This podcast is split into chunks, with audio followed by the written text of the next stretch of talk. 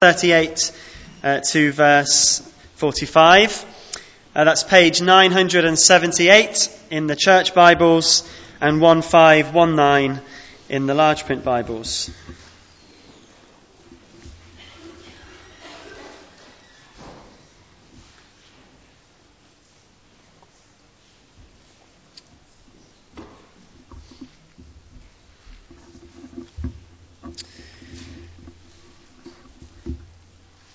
So, in, as we're looking at Matthew's Gospel here, uh, it's worth just uh, ex- explaining at the very beginning what the point of Matthew's Gospel is. The point of Matthew's Gospel is to show us that Jesus is the Messiah. Jesus Christ is God's chosen King who has come, as Matthew says in chapter 1 and verse 21, to save his people from their sins. And throughout Matthew's gospel, Jesus has been claiming and Jesus has been showing that he is the Messiah. But the world around Jesus and the world today teach other things. That Jesus is not God. He might be other things perhaps, but he definitely is not God among us. They may say he's a good teacher or all sorts of other things, but surely not God among us. Surely not one who would demand that we follow him with our whole lives, who we must submit to with everything we have in order to have eternal life through his death on the cross. Well, some people think that Jesus' message and who he claims to be is, is dangerous. Some people hate him even if they don't believe in him. And the Pharisees were ones who fell into that last camp. They hated Jesus. They hated him because he turned their world upside down. He told them that the way that they felt that they could gain eternal life through their good works was totally wrong. They had to acknowledge that Jesus Christ is Messiah. And that's the context behind the question in Matthew chapter 12 and verse 38. Look at the question that the Pharisees say, or rather uh, than asking a question, they make a demand of him. Then some of the Pharisees and teachers of the law said to him, Teacher, we want to see a sign from you. We want to see a sign from you. Now, what would you want as your sign? What would, what would Jesus have to do so that you would say, Now I believe? Because the Pharisees were asking for a sign, and lots of people today would love God to give them a sign, wouldn't they? To show that He is real, to show that Jesus is who He says He is. Some people want a, a ridiculous sign, so if I could fly, and God would give me that superpower, then, well, then I'd believe in God. Some people have want a, perhaps a very sincere sign. If there was no more sickness, if all of that went away, and everyone was, was well and happy and there was no war, well, then I would believe that there is a God. Some people want a scientific sign. Well, I, if God had you know, carved his name into the atoms or something like that, and there was verifiable evidence there that proved he exists, well then that's my sign. Then, then I would believe. Many people all have their own signs that they say would make them believe. But the problem is that people want signs, but they want their own signs. One uh, writer says this People want signs that God exists and that Jesus is Lord, but they always want their signs rather than the ones God provides. People want their own signs. And when they speak about wanting a sign, it's that they, they speak as if, as if God hasn't provided one. As if God hasn't shown that He exists. As if God hasn't shown that Jesus Christ is Lord. God doesn't have to reveal himself to us, does he? God could leave us in ignorance and he would be perfectly right to do so. But in the amazing grace of God, he hasn't left us in ignorance. He has provided a sign.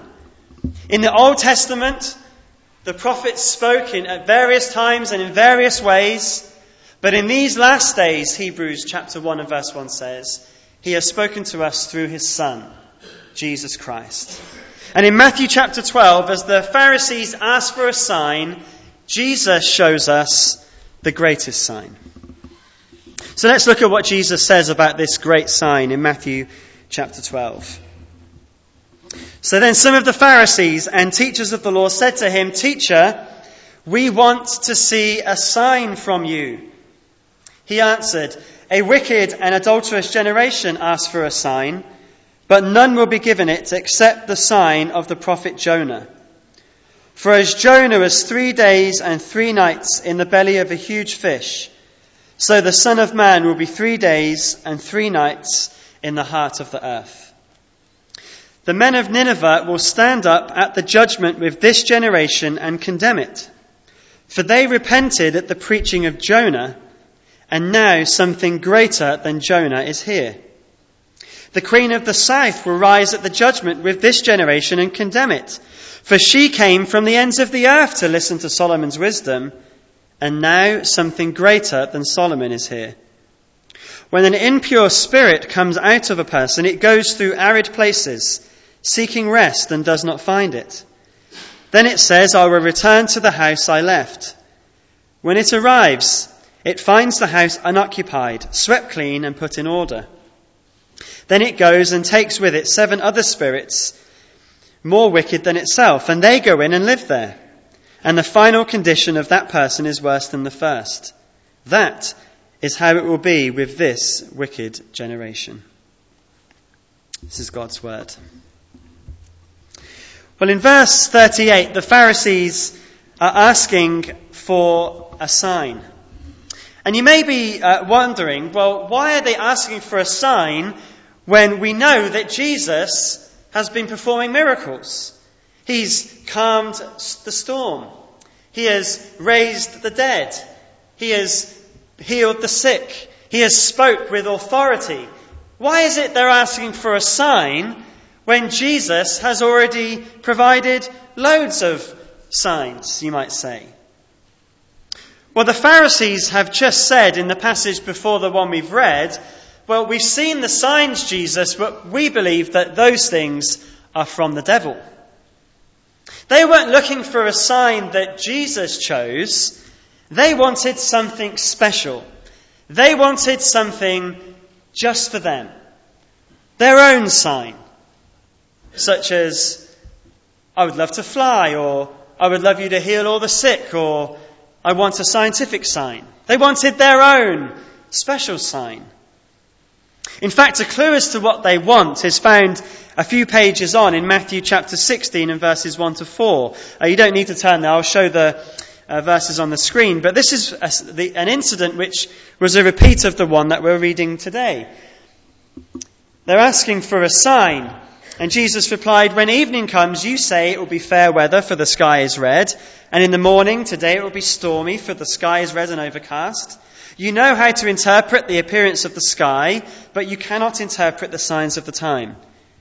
A wicked and adulterous generation looks for a sign, but none will be given it except the sign of Jonah. In Matthew chapter 16, the Pharisees in verse 1 were asking for a sign from heaven. A sign from heaven, or the heavens. They wanted to see a sign from the sky. Something special, not something that Jesus has already done, something that is up there that, that we can see. Now, in the Old Testament, God did give signs in this way. Uh, Moses had his staff turn into a snake. Uh, Gideon had his fleece. And Hezekiah, well, he had a sign from the sky, didn't he? he the sun, uh, where the shadows went backwards uh, for Hezekiah. It's not wrong necessarily to have signs from God, but the Pharisees wanted their sign in their way. They were wanting Jesus to perform for themselves. And they didn't expect Jesus to do it, and they had no intention at all of believing in him. No intention of believing that Jesus Christ is who he claims to be. And in, uh, at the end of verse 39, having seen all uh, that Jesus had done, all that he said, all that he's done, to ask for a sign was actually a sign of their wickedness and adultery. That's what Jesus means at the end of verse 39. A wicked and adulterous generation asks for a sign, Jesus says. They are wicked because they're imposing their rules on God. They were telling God how to reveal himself. And they were adulterous because they worshipped not God, but man made rules and a sign seeking religion. They weren't interested in what Jesus was saying and doing. They wanted their own sign. They were wicked. They were adulterous. But in God's amazing grace, He gives them a sign. Look at the end of verse 39. But none will be given it except the sign of the prophet Jonah. They are a wicked and adulterous generation. They don't deserve any sign at all, but Jesus doesn't just leave them, he tells them a sign. Here's a sign the sign of the prophet Jonah. And Jonah was a sign, a signpost, pointing to Jesus. And the sign of Jonah is the resurrection of Christ. The resurrection is the sign. So you may know the story of Jonah. We read part of it in our Bible reading. But Jonah was a prophet of God in the Old Testament, and he was called by God to go to Nineveh, the capital of the mighty Assyrian Empire, and he was told to go there and tell them to repent of their sin because judgment is coming. But Jonah did not want to go to Nineveh, he, uh, either because he was frightened of the, the, the, the powerful Assyrian Empire, or more likely, he was a proud Jewish man who had no, uh, no what, in, in no way wanted to see pagans converted. He did not want to go there. And so he went in the opposite direction towards Tarshish. He got on a boat at Joppa, and there was a great storm that God sent on the ship because of Jonah's disobedience. And the, the people in the boat were terrified. They cried out to their gods. But Jonah was oblivious as he was asleep. They woke him up. They asked, they told him to cry out to his God. They asked him who he was. And he told them that he was a, a Jew, a follower of the, the, the God who created the heavens and the earth and the seas. And he told them that in order for the storm to stop, they would have to throw him into the sea.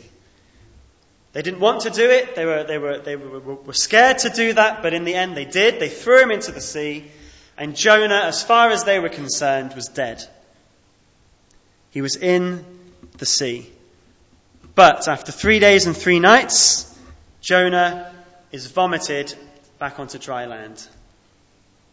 And Jesus tells us here that Jonah, that story of Jonah, points to himself. Now, Jonah and Jesus are very different characters. Jesus isn't saying here that uh, me and Jonah are exactly alike. They're not. They're very different. But Jesus is saying that what happens to Jonah is a, a signpost that points to me. What was the sign of Jonah? Well, Jonah was used by God to save the sailors from the storm of God's wrath in that boat by being thrown overboard. And then Jonah was in the fish for three days and three nights before being spectacularly delivered. The deliverance of Jonah from the fish authenticated the message that he had both to himself and to the Ninevites that the Lord means what he says. And so in verse 40, Jesus says, For as Jonah was three days and three nights in the belly of a huge fish, so the Son of Man will be three days and three nights in the heart of the earth. Now, Jonah was in the belly of the fish three days and three nights. Listen to how he described being in the belly. This was uh, part of his prayer in chapter 2. He says, From deep in the realm of the dead, I called for help.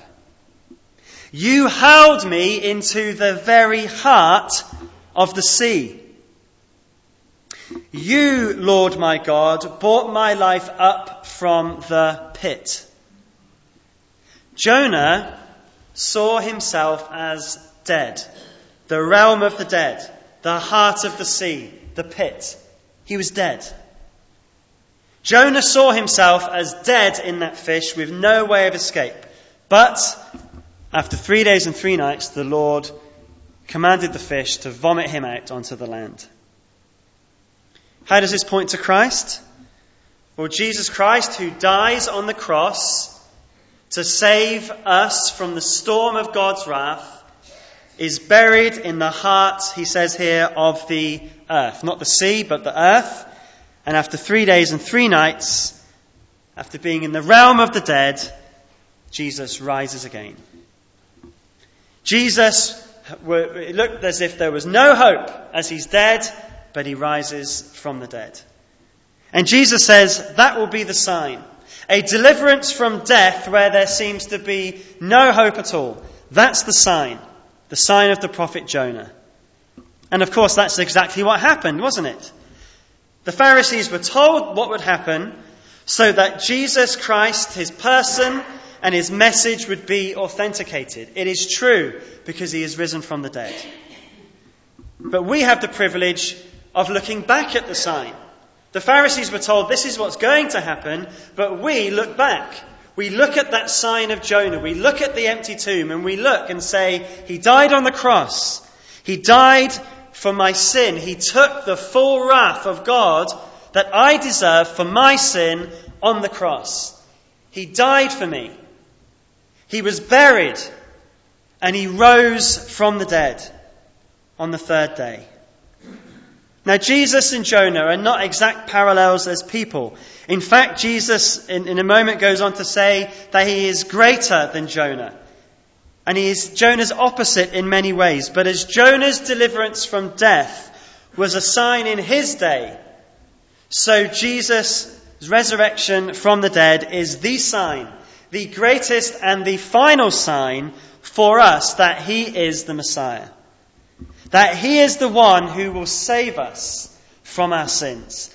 There is no other sign that we need. We don't need to, to say, well, if I could fly, or if I could do this, or if this happened. Every time we say that, the Bible just tells us, no, look at the empty tomb. There it is. That's the sign. We don't need anything else. That shows us that He is the Messiah. Just as a, an aside, some of you uh, may be thinking, uh, because uh, books written on this uh, talk of this a lot, that uh, Jonah was in the, the belly of the fish three days and three nights. And you might be saying, well, Jesus wasn't in the grave three days and three nights. And is this, is the Bible right in what's going on here? Uh, the Bible is not wrong here. It doesn't contradict itself. Uh, when the Jews uh, were uh, in their timekeeping, the way that they, they looked at things was if something happened on one day, it happened on the whole day. So he died on the Friday, regardless of what time that was, it was day one. He was buried uh, on the, uh, uh, he, he was in the grave on the Saturday, that was day two. He rose again on the third day. So even though Jesus wasn't 24 hours in the, in the grave, the point being made here is he rose again on the third day. The sign of Jonah, what happened to him, points forward to Jesus Christ. The resurrection of Christ is a historical event that changes everything. And all of us who are Christians put our faith in Christ because he is risen from the dead. There is no other uh, person or philosophy or anything else that you can trust for life after death. Even atheism is putting your faith in nothing, isn't it? But we look at Jesus and he's risen again. He's died and he has rose from the dead, and so we put our faith for our eternal life in an eternal God who has come and who has died and who has risen.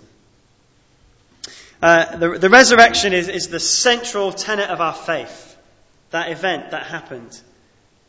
Uh, if you're wondering, well, what evidence is there for it, there's a couple of resources I, I can recommend to you. Uh, one is a, a, more of a longer read.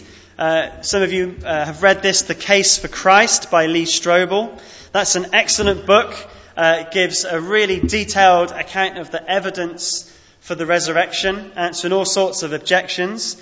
But a much shorter read uh, is this uh, uh, small uh, booklet here called Evidence for the Resurrection. Uh, highly recommended, very easy to read, um, nice and colourful and glossy, uh, and it gives you really good evidence for the resurrection. Just helps you in your faith to, to realise that what you believe isn't just a fairy story. This is a, a reality. And because it's real, the implications are huge for us, aren't they? So if you want to, we can order the case for Christ. You can borrow the case for Christ. Uh, this is Tim's copy. You might be able to borrow it. You have to ask him. But we can definitely order you some. Uh, that would help you uh, to see the evidence and the, the reality of the resurrection of Jesus Christ. You don't need another sign. You don't need anything else to happen.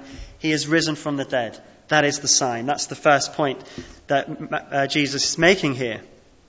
And because that is the sign, because that really happened, the second point that Jesus goes on to make is that there is no excuse for rejecting the sign. There is no excuse for rejecting the sign. And Jesus gives two examples of people who have responded rightly to God, even though they've had far lesser signs than what we have and what the Pharisees had when Jesus rose from the dead. He gives two examples. The first is found in verse 41. The men of Nineveh, this is the example, will stand up at the judgment of this generation and condemn it. For they repented at the preaching of Jonah, and now something greater than Jonah is here. So in this first example, he carries on the story of Jonah. After Jonah uh, had been uh, puked up on the side of the, the shore, uh, he then goes to Nineveh and he preaches uh, at Nineveh, repent. You've got 40 days uh, to, to turn from your sin and to worship God, otherwise you're going to be destroyed. And Jonah, uh, in chapter 3, in verses 3 to 5, uh, explains what happened. Let me show you uh, what happened as we look at Jonah chapter 3. Jonah obeyed the word of the Lord and went to Nineveh. Now, Nineveh was a very large city. It took three days to go through it. Jonah began by going a day's journey into the city, proclaiming, Forty more days and Nineveh will be overthrown. The Ninevites believed God. And a fast was proclaimed, and all of them, from the greatest to the least, put on sackcloth. That was a, sign of mourning. And so Jesus is referring to this in verse 41. Jonah preached to the Ninevites. He told them that they are going to be judged, and they believed God. And from the, the greatest, that is the king of the city, right down to the least, they repented of their sin. 120,000 people in that city, and they turned uh, to God and they believed. Those people of Nineveh were not Jewish. They hadn't had the, the benefits of God's revelation throughout their history. They hadn't had priests and prophets and kings who were able to tell them about God and, and show them. And Jonah comes and he preaches this message, and they repent dramatically, and they were saved from destruction. And Jesus says at the judgment, they're going to rise and condemn you. Well, what, what is the judgment? What does Jesus mean by that? Well, the judgment here means the end of time when God will judge us according to how we respond to his revelation of Christ. When we die and we face God, how we are judged, first of all, is how we have responded to Jesus. And we either go to heaven or to hell based on how we respond to Jesus. And Jesus says on that day, on the day of judgment, the people of Nineveh, they're going to stand up and they're going to condemn this generation because they're going to say, you know, we had Jonah and he came and he preached to us and we repented. But you've had Jesus, God among you, who died and is risen from the dead, and you didn't believe. How on earth can you not believe, they would say on that day? Jesus is a greater Jonah. He has, he's a greater prophet. He is sinless. He actually loved the people he was preaching to. Jonah hated the Ninevites. He had a greater message, which is the kingdom of God is coming because the Messiah is here. And he had a greater sign. His resurrection, not from the mouth of a fish, but from the dead itself. And the people of Nineveh will condemn this generation and they'll condemn our generation too. Because we have Christ who is risen from the dead. Far greater than what they had. Well, in verse 42, Jesus reinforces this point with another example. He looks at the Queen of the South. Look at verse 42. The Queen of the South will rise at the judgment with this generation and condemn it. Why? For she came from the ends of the earth to listen to Solomon's wisdom, and now something greater than Solomon is here. Well, the Queen of the South is also known in the Old Testament as the Queen of Sheba. Uh, she was another non Jewish woman, or a non Jewish person, uh, responding positively to God's revelation of himself through King Solomon. She wasn't a Jew. She was a woman, which at this particular time in, with the Pharisees would have meant that she was a second class citizen to them. And so it was amazing that she this non Jewish woman from hundreds of miles away from where Solomon was would travel all that distance to hear Solomon. Well, let's uh, read what happened with the Queen of Sheba in 1 Kings chapter 10. When the Queen of Sheba heard about the fame of Solomon and his relationship to the Lord, she came to test Solomon with hard questions. Arriving at Jerusalem with a very great caravan, with camels carrying spices, large quantities of gold, and precious stones, she came to Solomon and talked with him about all that she had on her mind. Solomon answered all of her questions. Nothing was too hard for the king to explain to her. When the queen of Sheba saw all the wisdom of Solomon and the palace he had built, the food on his table, the seating of his officials, the attending servants in their robes, his cupbearers, and the burnt offerings he made at the temple of the Lord, she was overwhelmed. She said to the king, The report I heard in my own country about your achievements and your wisdom is true, but I did not believe these things until I came and saw with my own eyes. Indeed, not even half was told me. In wisdom and wealth you have far exceeded the report I heard. How happy your people must be. How happy your officials who continually stand before you and hear your wisdom. Praise be to the Lord your God who has delighted in you and placed you on the throne of Israel. Because of the Lord's eternal love for Israel, he has made you king to maintain justice and righteousness. Notice her response. She goes to see Solomon. She hears about him from far away, travels hundreds of miles to go and see him. And at this time, Solomon on his throne was, was uh, the way that God was revealing himself to his people. He was speaking through Solomon in his life. And in verse 9 there of chapter 10, she praises God. She praises him and delights in the fact that he has put Solomon on this throne. And she recognizes the greatness of God and the righteousness of God through Solomon. And so Jesus says she is going to stand and condemn this generation at the judgment. Why? Because something greater even than Solomon is here. Jesus. Solomon was a sign. He was a sign of God's uh, revelation of, God, of who God is. But Jesus is even greater because Jesus is risen from the dead. You see? The Ninevites, the queen of the south, they responded at a far lesser revelation than Jesus. And if we do not respond to Jesus, they're going to rise up and they're going to say, I can't believe you didn't respond. How did you not? You had Jesus. There's no excuse for rejecting the sign. Three times, by the way, in this chapter of Matthew, Jesus has said he is greater than something.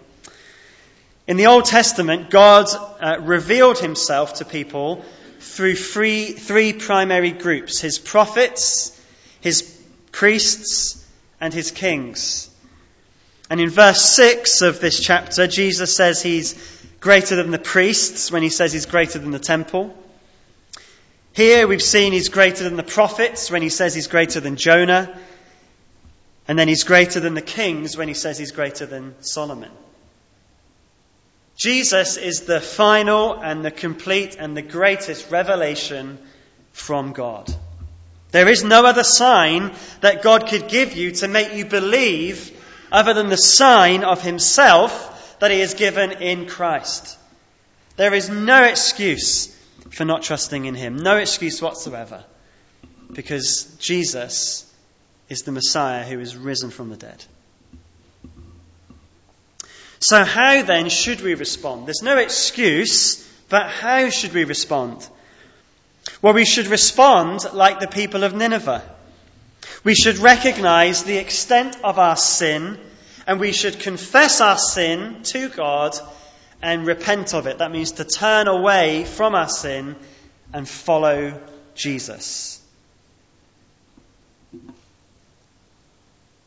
It means that we must trust in what He has done on the cross to pay for our sin and believe that He has risen from the dead to show that that sacrifice has paid the price for our sin. Like the Ninevites, we confess and we repent. But we also respond like the Queen of the South, who came from a far land to seek out Solomon to hear his wisdom. And like her, we too need to seek out Jesus, seek him in his word, and be amazed at who he is and what he has done for us. So that, like the Queen of the South, we can say about Jesus, Praise be to the Lord our God, who has delighted in him and placed him on the throne of Israel. That he has made Jesus king to maintain justice and righteousness. You see? Seek Him. Praise Him. Be amazed at who He is. And that's a response that is both in both of those ways, in our repentance and in our seeking, that as Christians we also need to continue to be doing.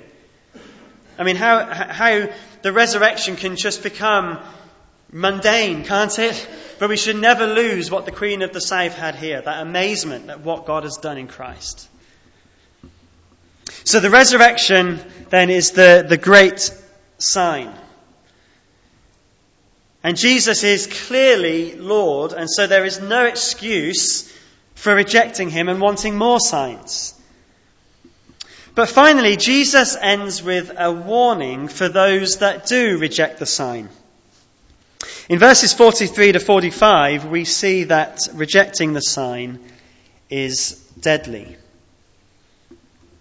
Jesus here is speaking to the Pharisees who want a sign of their own, not the sign of Jonah that God is giving them. And to show what they are like, Jesus gives this small parable from verse 43. When an impure spirit comes out of a person, it goes through arid places seeking rest and does not find it. Then it says, I will return to the house I left. When it arrives, it finds the house unoccupied, swept clean, and put in order. Then it goes and takes with it seven other spirits more wicked than itself, and they go in and live there. And the final condition of that person is worse than the first. That is how it will be with this wicked generation. So there's an, an impure spirit that lived in a person, but it goes out and it can't find anywhere to go, so it decides that it's going to come back to the person it left. But when it returns, the person it left has had a, a spring clean, uh, but they haven't put anything else in them, and so they are empty. And so the spirit returns with seven other spirits to, uh, to, to make the place worse than it was in the first place. Now, there isn't any specific. Um, uh, this is a parable that uh, Jesus is saying here. Okay, it's a, a parable, a, a story with a meaning. But what is this meaning? What is Jesus on about in this parable? Well, as a bit of background, in the Old Testament, the people of Israel suffered greatly with idolatry. They would make idols and bow down and worship them. You see that all through, really, up until the end of the time of the kings. Because at the end of the time of the kings, because of their idolatry, Israel, God's people, were taken away into exile. After they were taken into exile, they were allowed, after 70 years, to return to their land. And when they returned and they rebuilt the temple, they worshipped God and they never again really struggled with making idols. It wasn't really a problem for them. But what they did instead, and what the Pharisees uh, show, is that they created, instead of a wooden or metal idol, a way of re- a, a religious way of life that was based on traditions and laws that they had created. The Pharisees had got rid of uh, their, the evil of idolatry. They'd cleansed their house, if you like. But because their idea of clean was external rules, the inside of the house really was empty. And that left them in danger of being overtaken by something worse, even than the idolatry that was there before. What was worse than the idols? Well, what was worse was their self righteous vanity, their pride, their hypocrisy, the coldness that blinded them from the fact that they needed a Messiah at all. And for us, if we're bringing it home to us today, if we try and keep out evil by just trying to be good, it won't deal with where the fundamental problem lies, which is in our hearts. We can try and clean ourselves up. We can do good works. We can give to charity and help people and all sorts of wonderful things. Give shoe boxes. They're, they're good things to do. But there's a great danger because if you think that that is what makes you right with God and you're thinking that's what's cleaning you up, you end up becoming far worse than you perhaps even were before. In the gospel, the people that responded to Jesus best were not the ones who had cleaned themselves up. The ones that responded to Jesus best were the tax collectors, who everyone hated, were the sinners, who everyone looked down on. They responded to Jesus, and the religious leaders, who were very good and respected, and would have given loads of shoeboxes and all sorts of other things, well, they were the ones that put Jesus on the cross. There's great danger in thinking that you're good because it blinds you from the need of Jesus to save you from sin. And that blindness, well, that's, in the, in the words of this parable, really seven times worse than you were even before. The sign of Jonah is not only the, a sign that says Jesus is the Messiah, the sign of Jonah is also a sign that we need a Messiah.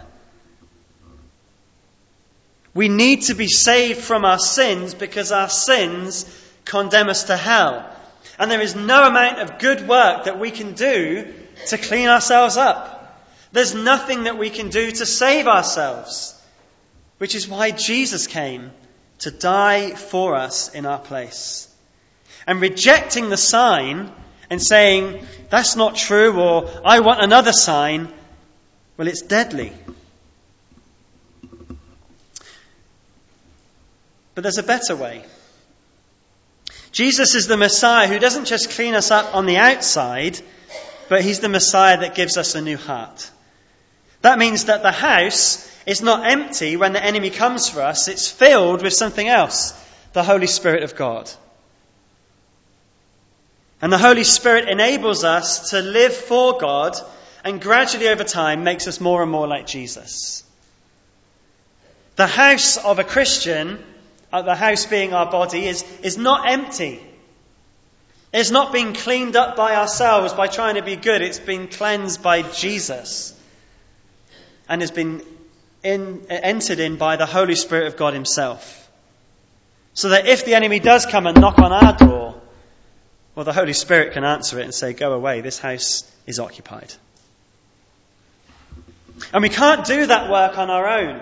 It's a work of God, and so we need to trust Him to give us the gift of the Holy Spirit as we ask Him for it. But there's an important application here for Christians as well. We need to be striving to be godly whilst asking and trusting God to make us so.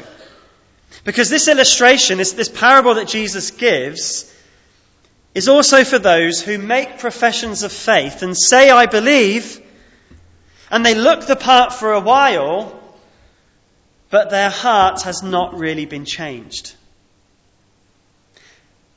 If that's you, where you are professing Christ, and then you kind of you, you live for him for a while, but then you start to, to, to, to put your foot off the pedal and start to, to go away, well, according to this parable, you can end up worse than you were even before. Uh, 2 Peter chapter 2 and verse 20 has a warning for us in this regard.